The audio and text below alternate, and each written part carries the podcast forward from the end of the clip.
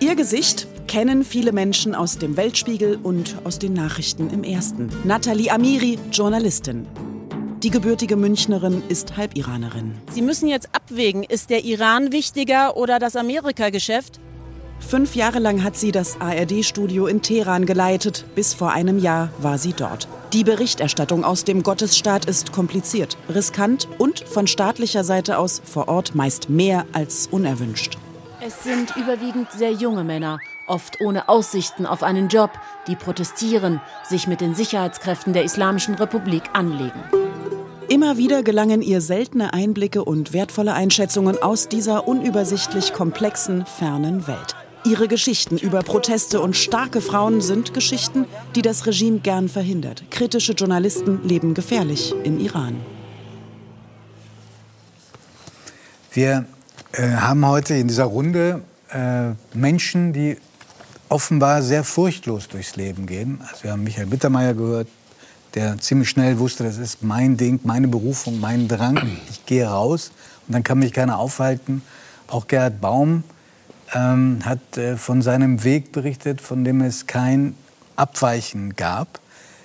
Ich höre das mit großer Bewunderung, weil für mich ist Angst ein ständiger Wegbegleiter. Und deswegen wollte ich Sie fragen, Sie haben viele Jahre in einem der gefährlichsten, für Journalisten gefährlichsten Länder der Welt gearbeitet, ob Sie dabei auch Angst kannten? Nicht in dem Moment, wo ich dort war. Die habe ich weggedrängt. Nicht bewusst, sondern unterbewusst, weil etwas Übergeordnetes ähm, in mir pochte und mich drängte. Und das war darüber zu berichten, was in dem Land vor sich geht. Und die Angst hatte ich nur jedes Mal. Ich habe auch noch Flugangst, wenn ich ins Flugzeug stieg. Und dann habe ich es mit Atmen versucht, ähm, wegzuatmen. Und die Angst war schon da, als ich ins Flugzeug in Deutschland stieg und wusste, ich fliege da jetzt hin. Und es kann sein, dass sie mich an der Grenze rausfischen. Es kann sein, dass ich nicht mehr aus dem Land komme. Es kann sein, dass ich dort im Gefängnis bleibe. Ähm, und dann landete ich in Teheran und es war jedes Mal, es war jedes Mal dasselbe Gefühl. Die Angst war weg. Und ich ging raus und wusste, ich habe hier ganz schön viele Geschichten, die ich erzählen muss und in Deutschland verbreiten. Mhm.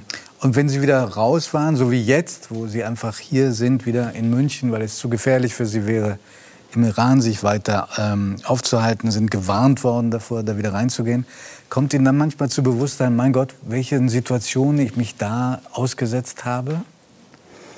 Ja, gerade als ich das Buch jetzt in den letzten Monaten geschrieben habe, war das schon so ein Gefühl, pff, wie knapp war es immer. Aber selbst jetzt, wenn das Buch rausgekommen ist, ist ja die Gefahr nicht vorbei. Der iranische Geheimdienst ist überall und viele Iraner, die wissen, wie gefährlich der iranische Geheimdienst, gerade der, der Revolutionsgarde, sich auf der ganzen Welt befindet, ähm, agiert, warnen mich und sagen, pass auf. Also es ist jetzt nicht so, dass ich in Deutschland oder in einem anderen Land, gerade in der Region, wenn ich mich dann dort aufhalte, sehr viel sicherer mich bewege. Mhm. Denn ich sage Sachen, die das Regime nicht hören möchte. Und sie wollen nicht, dass das nach draußen kommt. Vor allen Dingen gerade das, wie eigentlich die Bevölkerung tickt und dass es eine Parallelgesellschaft gibt und dass die meisten Menschen im Iran, über 60 Prozent laut einer neuesten Studie, sich nicht mehr als islamisch definieren und nichts mehr anfangen können mit der Ideologie der Islamischen Republik und enttäuscht sind von diesem ganzen Das, das fand ich auch sehr äh, interessant an Ihrem Buch, dass äh, da ein Regime ist, was sich sozusagen inszeniert als Gegenentwurf zum Lebensstil des Westens. Ihr Buch heißt Zwischen den Welten. Das äh, verkörpern Sie wie kaum ein anderer, weil iranischer Vater, deutsche Mutter, hier gearbeitet, dort gearbeitet. Und sie wussten offenbar auch ganz früh, ich will dahin, obwohl ich äh, in Deutschland, in München geboren wurde. Mhm. Können Sie sich erinnern, wann das losging mit der Sehnsucht nach Iran?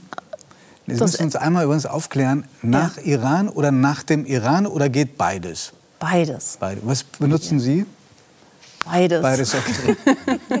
Aber gut, das wollte ich nämlich auch immer mal wissen. Ja. Sagt man, äh, man fährt in den Iran oder man fährt nach Iran? Ja, das ja beides. Auch Im Iran und in Iran geht alles. Nach Iran ist die nordrhein-westfälische nach Iran. Variante. Genau, zu Iran. Also wann wollten Sie denn zum ersten Mal in den Iran? In den Iran. Ich bin ja ein Kind der Revolution Also als ich auf die Welt kam, begann im Iran... Khomeini.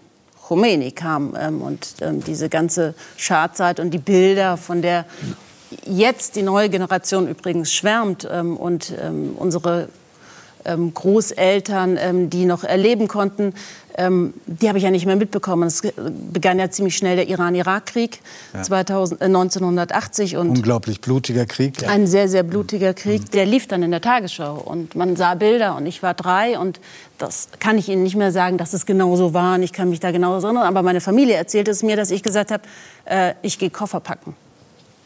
Ich muss dahin. Obwohl, obwohl man bedrohliche Bilder sah. Obwohl man Kind. Ja, man sah bedrohliche martialische Bilder, natürlich. Aber da war eben dann äh, auch meine Familie, die ich ähm, sehr früh...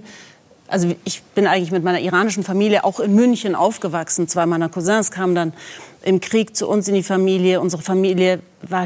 Es war wahnsinnig wichtig, Familienzusammengehörigkeit. Und ich habe von Kind an auch den Iran integriert gehabt in meinem Herzen. Und meine Mutter, meine deutsche Mutter, kochte nur persisches Essen.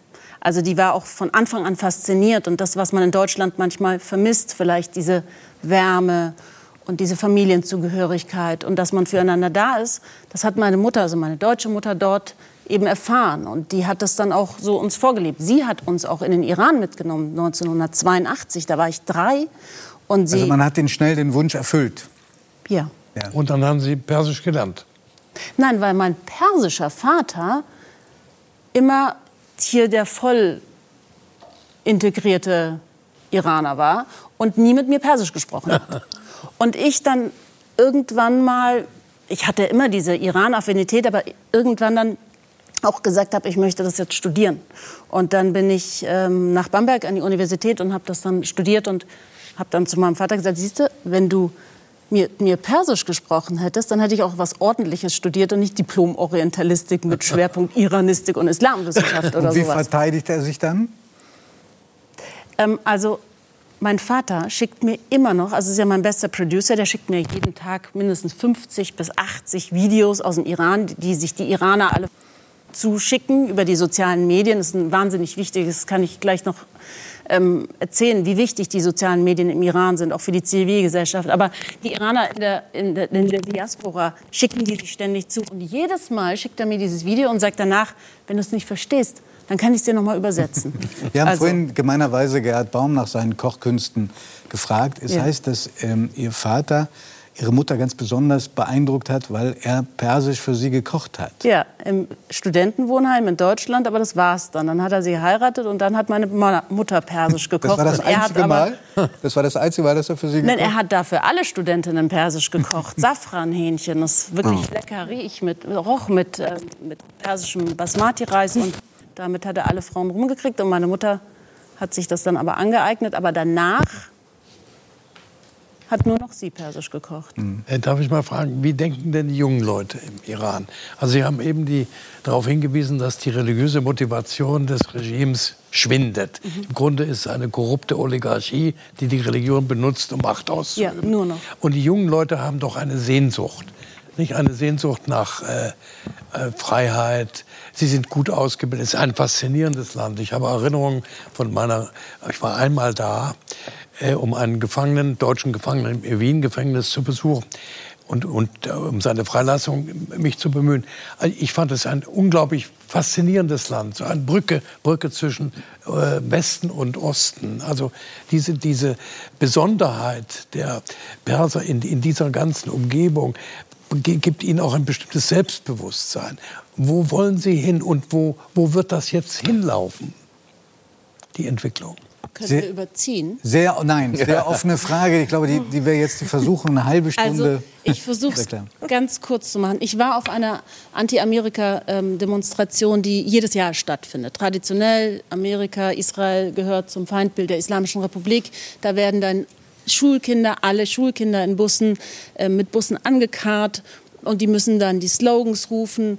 Und als Journalist versuchst du ja, die Realität darzustellen und nicht das, was das Regime möchte, dass du darstellst. Das ist ein unglaublich schwieriges Unterfangen im Iran, das zu tun. Das ist wie ein Katz-und-Maus-Spiel, wie Tom und Jerry, nur nicht so lustig. Und, ähm, und dann sah ich diese ganzen Aufpasser und Geheimdienstleute und Basij-Milizen hatten einen Moment mich aus dem Visier verloren. Und dann fragte ich so eine junge Gruppe von, von Schülern, sag mal, wenn, wenn ich euch jetzt morgen, und die denken ja, ich kann alles als ausländische Journalistin, wenn ich euch morgen Visum für Amerika besorge, wollt ihr dahin? Und dann sagt sie, ja, sofort, natürlich, auf jeden Fall. Und das ist das. Auf der sie, Demo gegen Amerika. Auf der Demo gegen Amerika. Und sie hatten ja davor Tod Amerika gerufen, weil man es ihnen gesagt hat. Aber die iranische Gesellschaft ist hochmodern. Sie ist, ja. finde ich, in der Region die säkularste, die ich überhaupt bis jetzt so gesehen habe, die unislamischste. Sie wollen Teil des Westens sein. Ja, sie wollen dazugehören. Sie wollen ähm, dazu beitragen und sie wollen aber auch in ihrer Kultur, in ihrer Jahrtausend ähm, Jahre alten Kultur, in ihrem, in ihrer Knowledge, in ihrem Brain, alles, was sie haben und das können, haben sie auch gesehen werden. Und es ist natürlich verheerend für so eine junge Generation. 60 Prozent sind unter 30, ja, dass sie immer wieder auch versucht haben, auch gegen dieses Regime auf die Straße zu gehen, zu protestieren und für ihre Freiheit zu kämpfen. Und immer wieder wurden sie mhm. Unterdrückt. Unterdrückt und, und, und, und ich meine, inzwischen wissen wir im Iran, wenn das Internet aus ist im Iran, dann wird geschossen. Ja, ja. Das ist natürlich verheerend. Frau Miri, einer der überraschendsten Sätze in Ihrem Buch für mich war, dass Sie alles beschreiben, was Sie auch mündlich wiedergeben, wie gefährlich das ist, wie, wie der Unterdrückungsapparat funktioniert und so weiter. Und trotzdem sagen Sie, Sie fühlen sich dort lebendiger als hier. Und das auch noch in München, wo es besonders lustig zugeht und besonders lebhaft. Wie kommt das? Weil es im Iran um mehr geht. Also der Kampf um dein Überleben und das Zelebrieren des Lebens findet dort exzessiver statt. Weil ich das Gefühl habe, dass wir hier in Deutschland manchmal vergessen haben, ja. was wir an Luxus haben, in was für einem unglaublich wundervollen Land wir leben, in dem wir eine Demokratie haben, in dem wir am Abend ins Bett gehen können und am Morgen aufstehen und wir wissen, wir werden nicht abgeholt. Selbst wenn wir unsere Meinung sagen, selbst wenn die konträr zur allgemeinen Meinung ist, wir dürfen das sagen, was wir wollen. Wir haben Sicherheit in diesem Land. Und im Iran, ähm, und dadurch habe ich das Gefühl, dass wir hier sehr phlegmatisch geworden sind. Hm. Sitzen wir und schauen Netflix und überlegen uns, wie der Bausparvertrag abge gezahlt wird. Und ich glaube, dass Deutschland und jetzt auch meine Generation, die ja den Krieg nicht erlebt hat, die nichts Schlimmes erlebt hat, zum ersten Mal im letzten Jahr während der Corona-Pandemie gesehen hat, was bedeutet Freiheitsentzug? Mhm. Wie, was macht es mit meiner Psyche? Die, islamische, die iranische Gesellschaft kennt nichts anderes seit 42 Jahren. Können Sie das nachvollziehen, was Frau Amiri sagt? Michael, kannst ich kann es nachvollziehen. Und, und ich habe äh, Freunde von mir, das sind die Iraner. Beste Freundin meiner Tochter ist Iranerin. Und ähm, ich kann das immer beobachten, wenn die im Iran waren und wiederkommen, die holen sich da was ab. Da ist so viel Lebensgefühl, da ist so viel, das ist so anders wie alles, was wir lesen über den Iran. Ja. Und ähm, das sagen die auch immer. Das sagt, es ist so schade, dass, äh, wie dieses Beispiel mit den Kindern auf dieser Demonstration, dass ähm, es kommt nur nicht durch, dieser allumfassende Staat, die alles irgendwie in jeder Pore im Griff haben scheinbar und unterdrücken.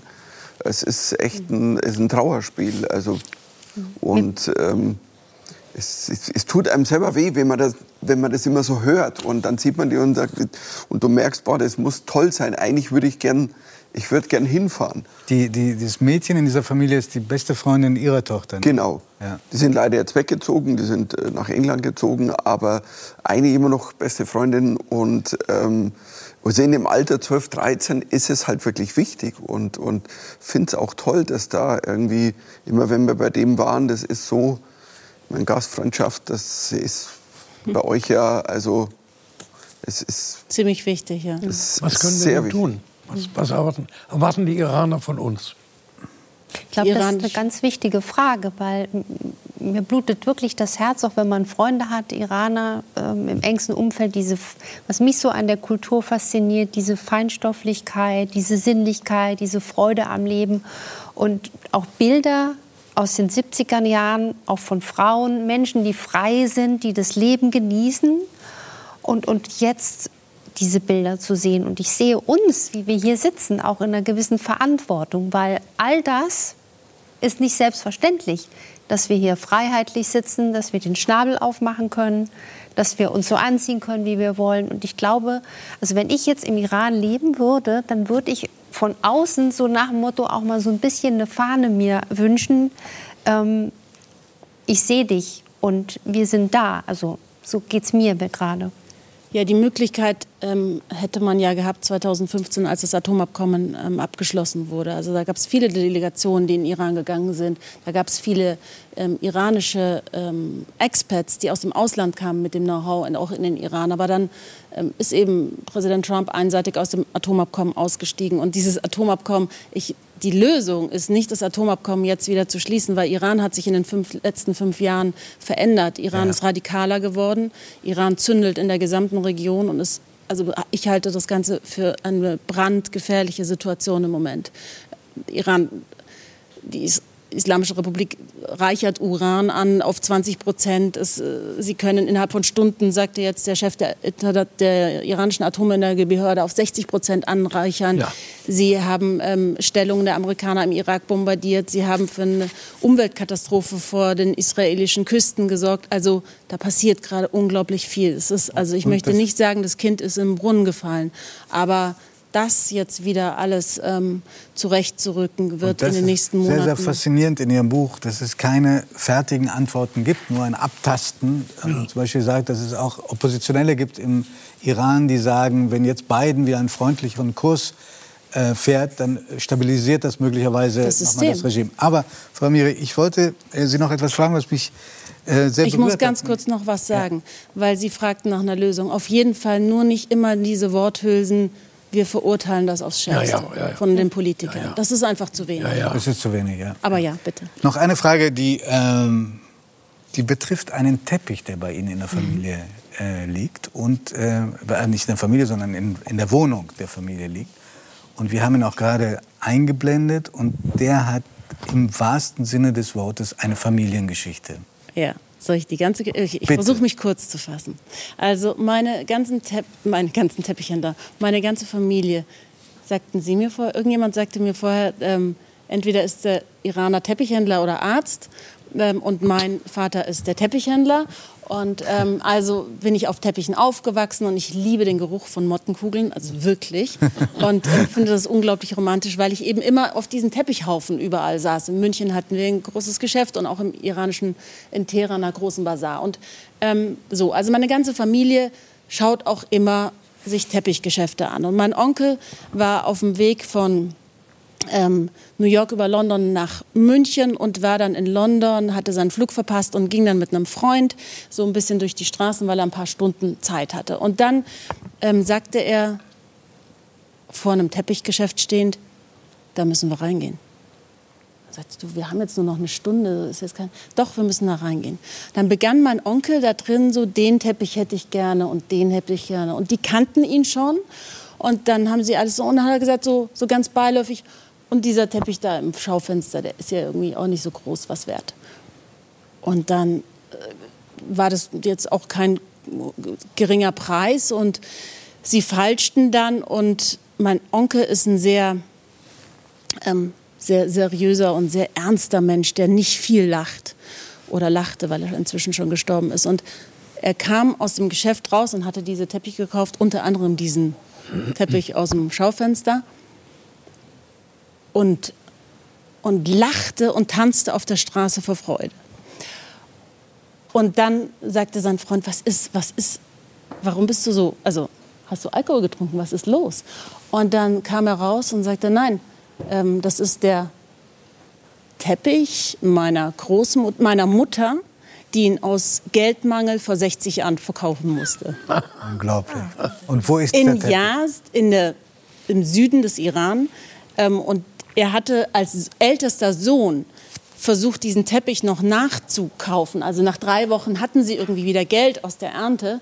Und dann versuchte er nach Kerman zu gehen, weil er wusste, dieser Teppich ist nach Kerman verkauft worden. Aber dann war er schon in Teheran und dann begann eben dieser Wahnsinn, Teppich durch die Welt zu wandern. Wo ist der Teppich jetzt? Ja. Bei uns zu Hause in München. Bei uns heißt bei Ihnen, bei Ihnen. Nein, noch nicht. Eltern. Aber ich habe zu meinem Vater gesagt, ich, mag, ich möchte nichts erben, aber den Teppich möchte ich.